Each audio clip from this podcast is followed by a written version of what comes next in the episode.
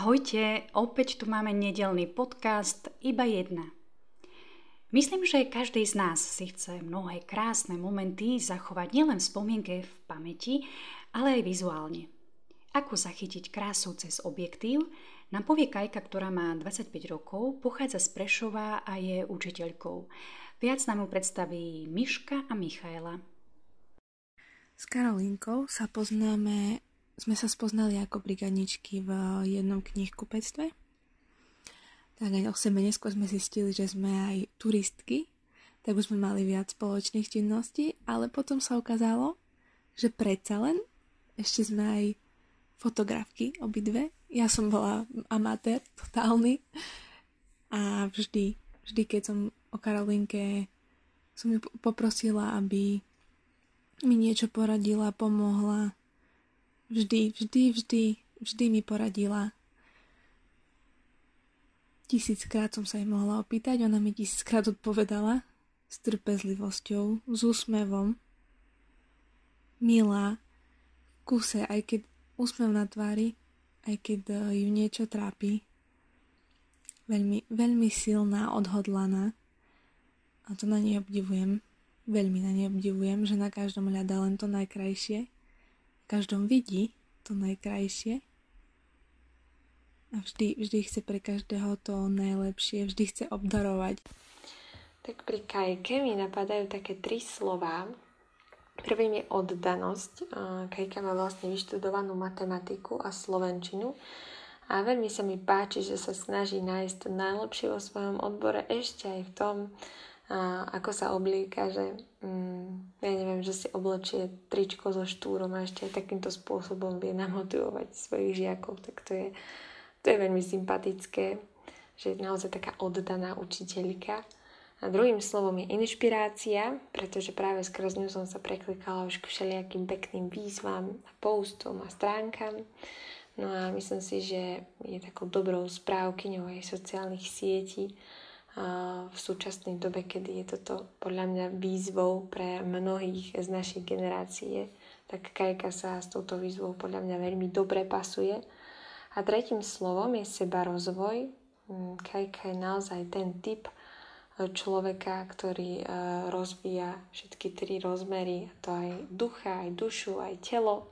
A je takou veselou, zapálenou a pozornou e, ženou, ktorá má svoju charizmu a pre mňa vždy taký čas stravený s ňou, alebo hoci aj telefonát je vždy takou hodnotnou chvíľou a vždy odchádzam taká, taká povzbudená. Tak to je naša kajka. Kto ma pozná, tak vie, že som taký kreatívny človek, ktorý rád vymýšľa nové veci, skúša, tvorí a jedným z takých mojich prejavov kreativity je aj fotografia. Fotiť som začala už keď som bola ešte malá, niekedy na základnej škole. A samozrejme tie moje začiatky boli len s telefónom, ktorý technicky nebol prispôsobený vyslovene na fotenie, ale robilo mi to radosť a moje fotky sa páčili aj ľuďom okolo mňa, čo ma tiež veľmi tešilo. Počas strednej školy som si našetrila na svoj prvý foťak a to, čo som stále rada fotila, boli rôzne detaily, príroda, moje milované hory a všetko pekné okolo mňa, čo som našla. Až počas vysokej školy som si našetrila zase na už zrkadlovku, postupne aj na ďalšie objektívy a keď sa mojej sestre narodil synček, vedela som, že moje objekty záujmu sa trošku stratia do pozadia a bude tým mojim hlavným modelom práve on. Na fotení ma vždy najviac fascinovalo zachytenie emócie. Je to niečo, čo sa neopakuje a ak tú chvíľku, naozaj ten moment nejaký výnimočný, dokáže zachytiť fotografia, tak je to naozaj niečo špeciálne. Takýchto podnetov je v prírode veľa, no zachytenie emócií ľudí malo v sebe niečo, čo ma začalo lákať. A tak som sa ponorila do tohto nového druhu fotiek. Snažila som sa zdokonaľovať, posúvať sa ďalej, čo sa stále snažím aj dodnes. Hľadať si nejaké zaujímavé články, sledovať iných fotografov a učiť sa od nich. A tak postupne prišla do môjho srdca taká túžba posunúť sa k niečomu väčšiemu. A to konkrétne bolo aj fotenie svadieb. Bolo to vtedy pre mňa niečo nedosiahnutelné, no aj tak sa mi podarilo dostať sa na jednu svadbu ako pomocná sila mojej kamarátky fotografky Lenky. Potom to som si však hovorila, že kým sa dostanem k takému môjmu samostatnému foteniu, takže to určite ešte nejaký ten čas potrvá. No od tejto mojej prvej skúsenosti neprešiel ani rok a prišla moja prvá ponuka na fotenie svadby. Vydávala sa jedna známa a jednoducho sa spýtala, či by som jej a snúbencovi nechcela pofotiť svadbu. Vravela mi, že síce vie, že ešte nefotím takto nejako svadby, no moje fotky, ktoré videla, sa jej veľmi páčili, oslovili ju a teda by bola veľmi rada, ak by som tento deň stravila s nimi. Bol to pre mňa naozaj šok, ale veľmi radostný šok a celá svadba dopadla veľmi dobre, bola to dokonca malá svadba, takže to bola ideálna svadba na naberanie nových skúseností. Potom to som však ešte stále bola takým neveriacim Tomášom a nechcela som veriť tomu, že naozaj sa tomuto budem môcť venovať aj dlhšie, nielen nejako jednorázovo. No opäť som sa milila a ponuky začali pribúdať. Či už to bolo fotenie svadieb, portrétov alebo iné zaujímavé ponuky, ktoré ma posúvali ďalej. Fotenie je pre mňa služba ľuďom, ale aj Bohu. Je to naozaj na nezaplatenie vidieť, vidieť v očiach ľudí radosť, ktorú v ľuďoch vyvoláte obyčajnou fotkou. No je to naozaj umenie vedieť sklbiť tie technické zručnosti a poznatky s takým citlivým srdcom, zároveň aj empatiou a osobným prístupom k ľuďom, ktorých človek fotí. Fotografia je pre mňa hľadanie radosti, hľadanie krásy v obyčajnom každodennom živote. Je to objavovanie niečoho, čo ani nevieme, že existuje, ale skúšame to nájsť. A keď to nájdeme, tak to poteší nielen nás, ale aj ostatných okolo. Ak by som mala vyzdvihnúť nejaké body, nejaké typy, triky, ktoré sú naozaj dôležité pri fotení, aby boli vaše fotky naozaj dobré, tak je to napríklad všímanie si expozície, čiže nejaké namodelovanie si prostredia, v ktorom fotíte, aby ste tam mali čo najmenej rušivých vplyvov, rušivých elementov, aby ste si všímali, ako stoja ľudia na vašich fotkách, koľko toho vidno, z ktorej strany, aby ste napríklad neodsekli nejaké končatiny. Ak, tak už v nejakej klbovej časti, kde to vyzerá prirodzenejšie, alebo dávať pozor na to, či ľuďom napríklad nestrčí z hlavy nejaký peň alebo konárik, či niečo podobné, čo by potom mohol na fotke vyzerať nelichotivo. Taktiež na fotkách vyzerá lepšie, ak napríklad skupina ľudí alebo nejaké objekty, ktoré fotíme, sú umiestnené viac na niektorú zo strán, že nie sú jednoducho prilepené presne v strede fotografie. Je dobré a užitočné sa vcítiť do ľudí, ktorých fotíte, pretože vám sa možno môže zdať, že je to dobrá fotka, vyzerá tam človek dobre, je pekný, avšak vieme, že k sebe bývame pomerne často kritickejší než k ostatným a preto je dobré opýtať sa akoby samého seba, či by mne vyhovovalo vidieť sa v takejto pozícii alebo z takéhoto uhla.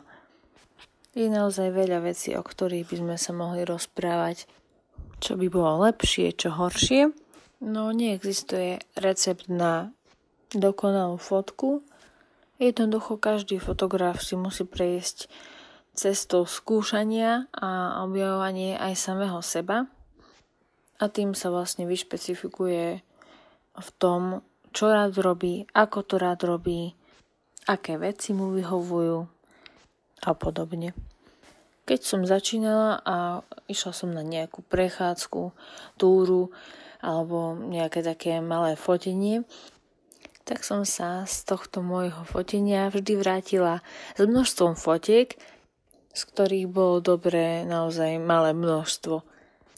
Časom však už robím menšie množstvo fotiek a z nich už viem aj vybrať viac fotiek, s ktorými som spokojná. Z toho, čo som za posledné roky odsledovala, to, ako ľudia vnímajú fotky, tak je fakt, že môže byť fotka technicky dokonalá, môže mať dokonalú expozíciu, môže mať perfektné farby. Môžete použiť najlepšiu techniku, aká existuje. No ak tá fotka nebude rozprávať, tak ľudí nezaujme.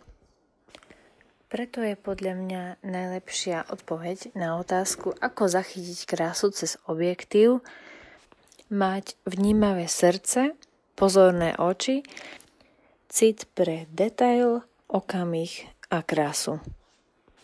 A tej je okolo nás oveľa viac, než si myslíme. Ďakujeme Kaji a verím, že po tomto tvojom podcaste naše fotky budú rozprávať o kráse, ktorá je okolo nás. Krásnu nedelu priatelia, počujeme sa o týždeň s otázkou, čo ti dal 22 dní v divučine?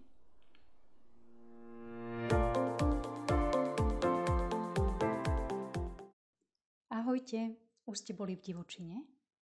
Sestra Mary Carmen, pôvodom zo Španielska, mi rozprávala, ako museli s výpravou stráviť noc uprostred džungle uzavretej sieti, ktorá bola pripevnená o dva stromy. No, neviem, či by som oči zavrela, ale nie o takejto divučine bude tento podcast, ale o tej 22-dňovej, ktorou prešiel Martin, ktorý má 18 rokov, pochádza z Košíc a študuje na gymnáziu. Viac nám mu predstaví Katka a Mišo. Maťo je už na prvý pohľad veľmi veselý a spoločenský chalan, no zároveň je naozaj zodpovedný a spolahlivý, čo si mnohí na ňom vážia, vrátane mňa a radi s ním spolupracujú. Takisto je veľmi obetavý a možno na chlapca by sme povedali trošku nezvyčajné, ale je naozaj veľmi citlivý, pozorný a všímavý um, na potreby všetkých ľudí okolo neho. Preto si častokrát uh, všimne a podá pomocnú ruku niekomu skôr, ako si daný človek uvedomí, že ju vôbec potreboval. Čo si ja na ňom veľmi vážim a obdivujem, je, že je uh, sebavedomý a odvážny a nebojí sa ísť aj do veci, pri ktorých uh, nemá vopred zaručený úspech. No a v neposlednom rade miluje aktívny oddych, turistiku a dobrodružstvo, čo určite uh, bolo základným predpokladom uh, tej dobrodružnej cesty, o ktorej bude dneska rozprávať. S Maťom som sa spoznal v salesianskom sejsku v Košicech na Kalvárke Chodili sme spolu na stredka aj na rôzne akcie. On e, vždy tvrdil, že športovanie nemehlo a že so športom nič nemá. No a po čase sa ukázalo, že niečo s tým športom predsa len má. Mal som dlhodobý plán prejsť cez tú rodinu SMP naprieč Slovenskom a nevedel som, s kým by som išiel. Maťo sa nakoniec prihlásil, že by veľmi rád šiel, tak sme sa 30. júna e, vydali na duku plný očakávaní, či sa nám to podarí. Nakoniec sa nám to podarilo a keby som mal Maťa po týchto 22 dňoch opísať, tak si myslím, že je to cieľavedomý mladý človek, ktorý veľmi pekne prezentuje vieru aj pred e, ostatnými a takisto je to človek, ktorý je ochotný pomôcť aj napriek tomu, že má veľa svojich povinností, respektíve záľub, ale napriek tomu vždy rád pomôže. Čaute. Moje meno je Maťo, a to už asi viete, a v tomto podcaste sa vám pokúsim zodpovedať na otázku, že čo mi dalo 22 dní v divočine. V prvom rade ďakujem za pozvanie Monike do tohto podcastu a Katke a Mišovi, ktorí ma predstavili na začiatku. Divočina je miesto, ktoré mnohých láka, ale ktorého sa mnohí aj bojíme. A ja som mal v tomto roku možnosť zažiť 22 dní v divočine. No, teda nemusíme si predstavať žiadnu púšť, džungľu či savanu, kde som nejako naháňal levy a lovil antilopy. S kamošom Myšom, ktorý ma teda už predstavil, sa nám totiž podarilo prejsť cestu hrdinou SMP. Táto turistická magistrála vedie od Dukly, čo je na severovýchode Slovenska, až po Devín pri Bratislave. Teda celý čas sme išli pešo a prespávali sme niekde na trase. Preto si prosím pod pojmom divočina predstavme slovenské lesy, nízkotatranské štíty či lúky nad dedinami.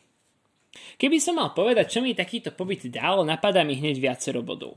Ale na začiatku považujem za veľmi dôležité povedať, že na takýchto výletoch je esenciálna odovzdanosť do Božích rúk.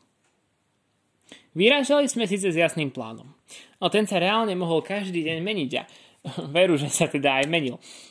Počasie, zranenia, fyzický, psychický stav, to vedelo rýchlo zvrátiť všetko pripravené. Preto prvá vec, ktorá mnou tak naozaj zatriasla, bola odozdanosť. Žili sme zo dňa na deň. Nikdy sme na 100% nevedeli a neboli si istí, ako ten ďalší skončí.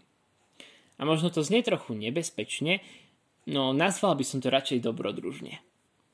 Ja v tom totiž vnímam veľkú Božiu lásku, Boha, ktorý sa o nás chce postarať. A veru, že sa aj postaral. A to si odnášam aj do toho aktuálneho, normálneho, reálneho života. Že Boh sa o mňa stále postará. Čo som si ďalšie uvedomil a celkom ako človeka konzumného sveta prekvapilo, bolo, že ako málo človek potrebuje k životu. Všetko, čo sme potrebovali, sme mali v našich 15-kilových kamarátoch v ruksakoch na chrbte.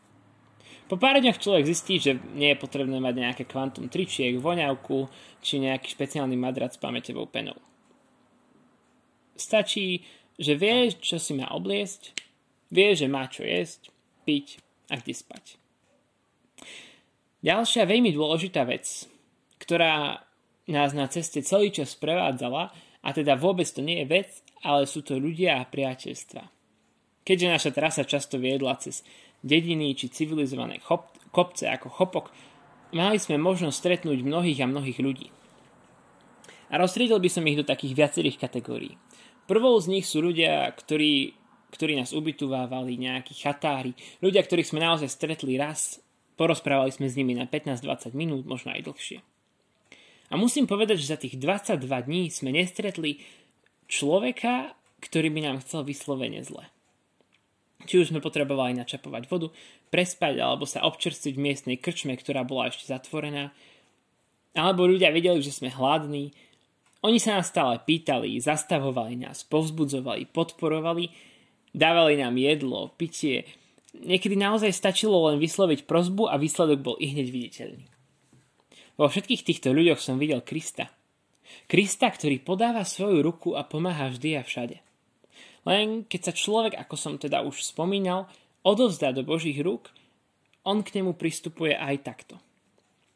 Ďalšou kategóriou ľudí je teda rodina, priatelia, ľudia, ktorí nás prišli pozrieť na trasu, či doniesli potrebné veci. Niektorí sa zase len informovali, či sme v poriadku, lebo sa báli viacej ako my dvaja dokopy. Tu som zase zistil, že im nie som ukradnutý, ani moje sny, plány a sú v tom všetkom so mnou a dokážu možno kašľať na tie svoje sny a plány a prispôsobiť sa mojim. Ďalší ľudia, ktorí ostali zapísaní v mojom srdci, boli iní SMPčkari. Ľudia, ktorí idú rovnakú trasu, niektorí s rovnakým cieľom.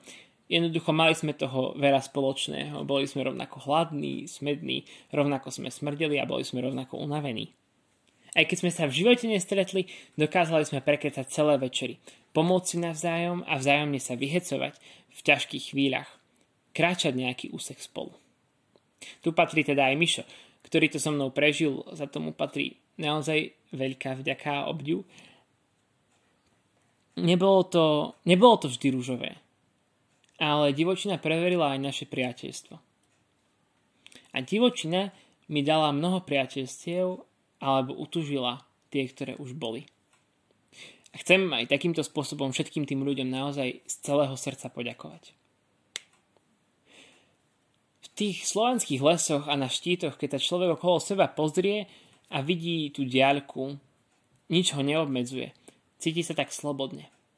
A práve to bolo to, čo som pocitil. Sloboda. Po ktorej som naozaj dlho, dlho túžil. Nemusel som nikoho počúvať, mohol som jesť čo chcem, koľko chcem. Jednoducho, naozaj originál sloboda. Ale po pár dňoch som popravde zistil, že, že tá sloboda nie je taká jednoduchá a že s ňou prichádza aj istá zodpovednosť. Myslieť dopredu na to, že treba nakúpiť na viac dní, kde budeme spať, čo piť. Jednoducho naozaj zariadiť si celý ten svoj život. Nebol to žiaden mama hotel ani all inclusive. A to by som veľmi odporúčal všetkým mladým. Mne už ako dieťaťu hovorili, že na strednej škole alebo na vysokej je veľmi dobre zažiť aspoň mesiac odputanosti od domu, od rodičov, od toho luxusu a jednoducho všetko si zariadiť sám. Najmä my chalani, ktorí sa radi necháme obsluhovať a často dokážeme pripiecť aj čaj, potrebujeme zažiť slobodu, počas ktorej sa o nás nikto nebude starať. Divočne mi teda dala aj pocítiť, že so slobodou prichádza zodpovednosť. Ako som už mnohokrát dneska povedal, príroda na Slovensku je krásna. A to určite teda všetci aj vieme. No keď nej človek žije, zistí, ako dokonale funguje. Aké krásne a zaujímavo fungujúce sú tie zvieratá, rastliny, ako úžasne a dýchberúco tá príroda vyzerá. A tieto skutočnosti mi priniesli pocit, že to je ozajstná Božia láska. Že tu sa dá relatívne ľahko uchopiť. A je to zvláštne. Uvedomiť si, že Boh pre teba, alebo pre mňa, jednoducho pre nás všetkých konkrétne stvoril toľkú nádheru. Boh oddávna viedol svoj ľud na púšť, do divočiny. Kristus tam strávil 40 dní, Izrael 40 rokov. Tam bola skúšaná ich viera, dôvera, odovzdanosť, láska, spolupatričnosť, zodpovednosť prichádzajúca so slobodou, ale aj pokora či skromnosť. Boh nám ukazuje, že v takýchto extrémoch človek nájde seba a to, akým je. Keďže my tu na Slovensku nejako púšť nemáme, myslím, že aj naša divočina je dosť dobrá na takéto účely. Preto neváhajte a choďte do divočiny, hoď len na pár dní či týždeň, lebo vie dať naozaj veľa. Nemusí to byť cesta hrdinov SMP, lebo tá ani náhodou nie je pre každého a nie je to také jednoduché, ako sa to možno, možno môže zdať. No choďte do tej divočiny, lebo čaká vás tam pocit odovzdanosti, sloboda, priateľstva, no najmä divočina vám ukáže Boha v prírode, ľuďoch či vo vás samých. A to všetko, čo tam zažijete a čo si z toho odnášate, viete aplikovať aj do normálneho života. A ja osobne na sebe vnímam, že všetky tieto drobnosti, jednoduché, obyčajné veci, ktoré tu doteraz stále boli, iba vďaka tej divočine a vďaka tým 22 dňom viem vnímať aj teraz v tomto normálnom živote. Ukončím to už len jedným citátom, ktorý je napísaný na jednom z kopcov na ceste SMP. Kamkoľvek ideš, čokoľvek hľadáš, nakoniec hľadáš sám seba. Ďakujem vám všetkým za dopočúvanie až do konca a prajem, aby ste tak, ako ja, našli Boha i seba v divočine. Ďakujeme, Maťo, za tvoje nachutenie pustiť sa aj na takúto cestu naprieč Slovenskom.